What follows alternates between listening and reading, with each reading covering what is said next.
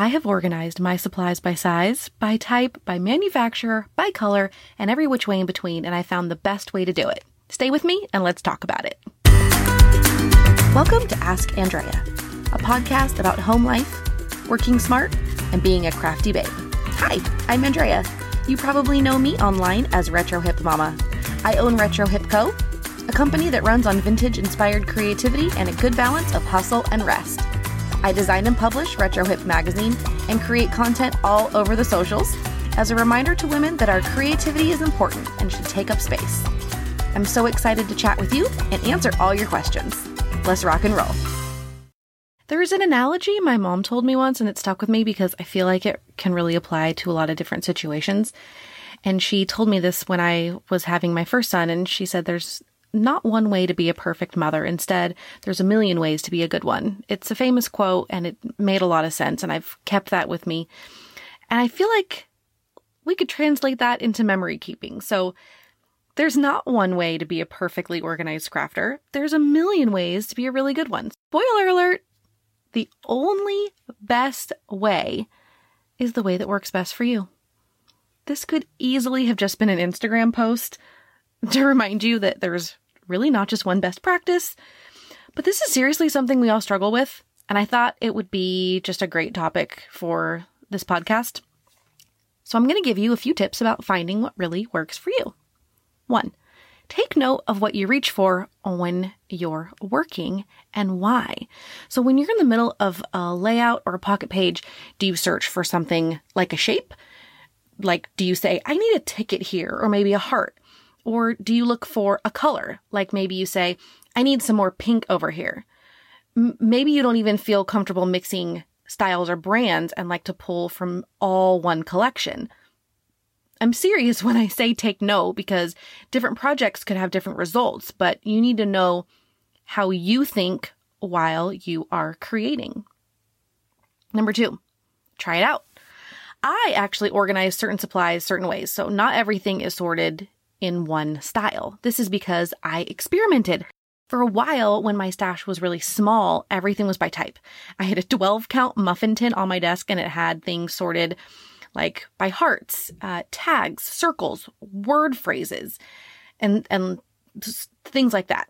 After a while, I realized I was digging around for a certain color more often, so I decided to move everything into color organization. So one little drawer thing per color. But then I was like looking for a ticket or a star and was searching through the colors again, going, where do I have a star? So this led me down the road of doing both and it's worked great for years. So here's how things look right now. Papers are sorted by size because there's a million variations. Pocket cards are by color and by theme in one long bin. Embellishments are tricky, and I think we all know why. This is where we get hung up and super frustrated. I have certain items that are like basic shapes that all get sorted by that shape or type. And then there are things like, so those are things like tags, tickets, tabs, circles, icons, die cuts. Because when I'm creating, I know that I want a ticket. I want a circle here. Um, but then I have items that are sorted by color, and here's how I decide what gets sorted by what. So if it's not a a ticket, a tag, a tab, a circle, an icon, or a specific kind of die cut like a floral or I think really florals are the only things that I sort specially. But here's here's how I decide what goes where. I make a split second gut choice when I'm putting my supplies away. The moment I see it, I name it. I name it a color or a type. It's either orange, a ticket, a die cut, a floral, it's purple, it's a heart. My gut reaction is likely going to be how I search for that thing when I need it. Or it'll just make sense when I'm looking through my orange bin and it's like, "Hey babe, I'm here, use me."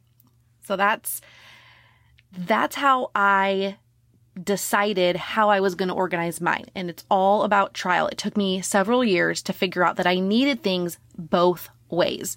I tried multiple years doing all one way and all another way, and it never worked out for me. Hey, babe, quick news break. The newest issue of Retro Hip magazine is available, and you can get your own copy right now.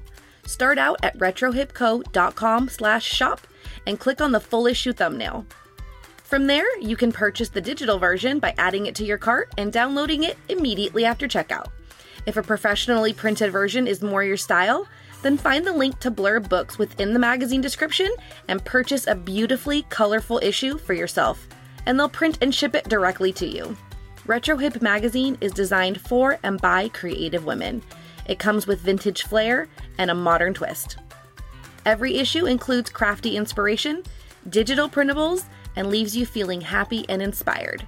Grab yours today at retrohipco.com/shop. Number three, don't be afraid to change it up a hundred times. I don't know about you, but I love seeing Instagram posts about crafty babes like resorting and sharing how they organize because it's always inspiring to see how other people are doing it. And sometimes it comes at a time that I know I need a stash refresh. So another reason I tend to reorganize is when I, I have a lot of new supplies or when my style of project kind of begins to shift. And crafting for me has always been an ebb and flow of interests and priorities. So during the times that I'm working mostly in my pockets, my focus was on color organization. And right now, I'm doing more work in smaller notebooks as well as pockets. So I tend to keep some stuff by color and then I'm keeping a bunch of stuff actually in the bowl of a vintage style scale and I can just rifle through it. And that has never, ever, ever been my style to just be willy nilly with my supplies. But for whatever reason, right now, it's totally working for me. And I know that it may not work for me in a couple of months and that's okay. I know when I need to make a change and it usually comes when I'm not able to find things, when I have too much to look for, or when I feel like I've looked through the same supplies over and over and I'm never grabbing for them, that's when I know it's either time to change or time to do a purge. But we are not going to talk about purging right now. That is definitely another episode. Number four, last one is use what you have.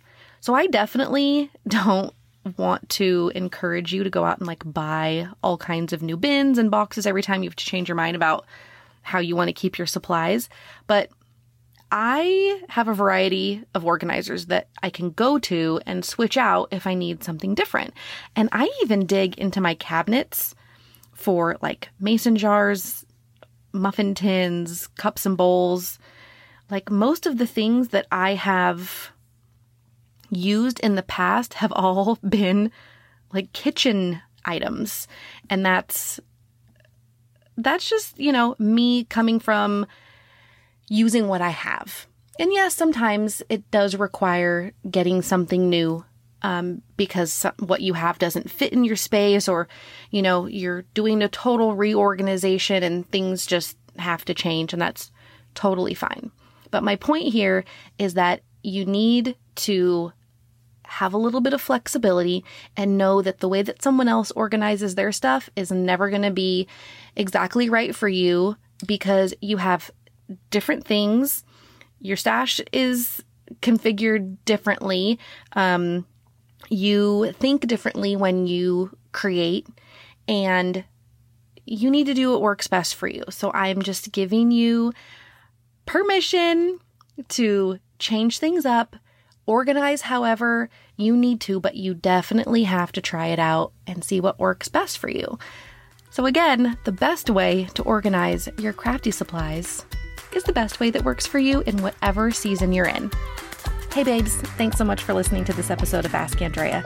Just a quick reminder we've got a few things going on, and I'd love if you followed me over on Instagram at, at RetroHipMama. That way you can check out all of the cool things that I've got to share with you, including the Crafty Babe crew membership. It's only open from the 1st through the 7th, and you can head over to retrohipco.com slash membership to see all the options to get signed up or to get on the list to be reminded when the next opportunity opens. And then if you wouldn't mind going to iTunes and giving this podcast a rating and a review, it would mean so much to me, and I super appreciate you guys being here.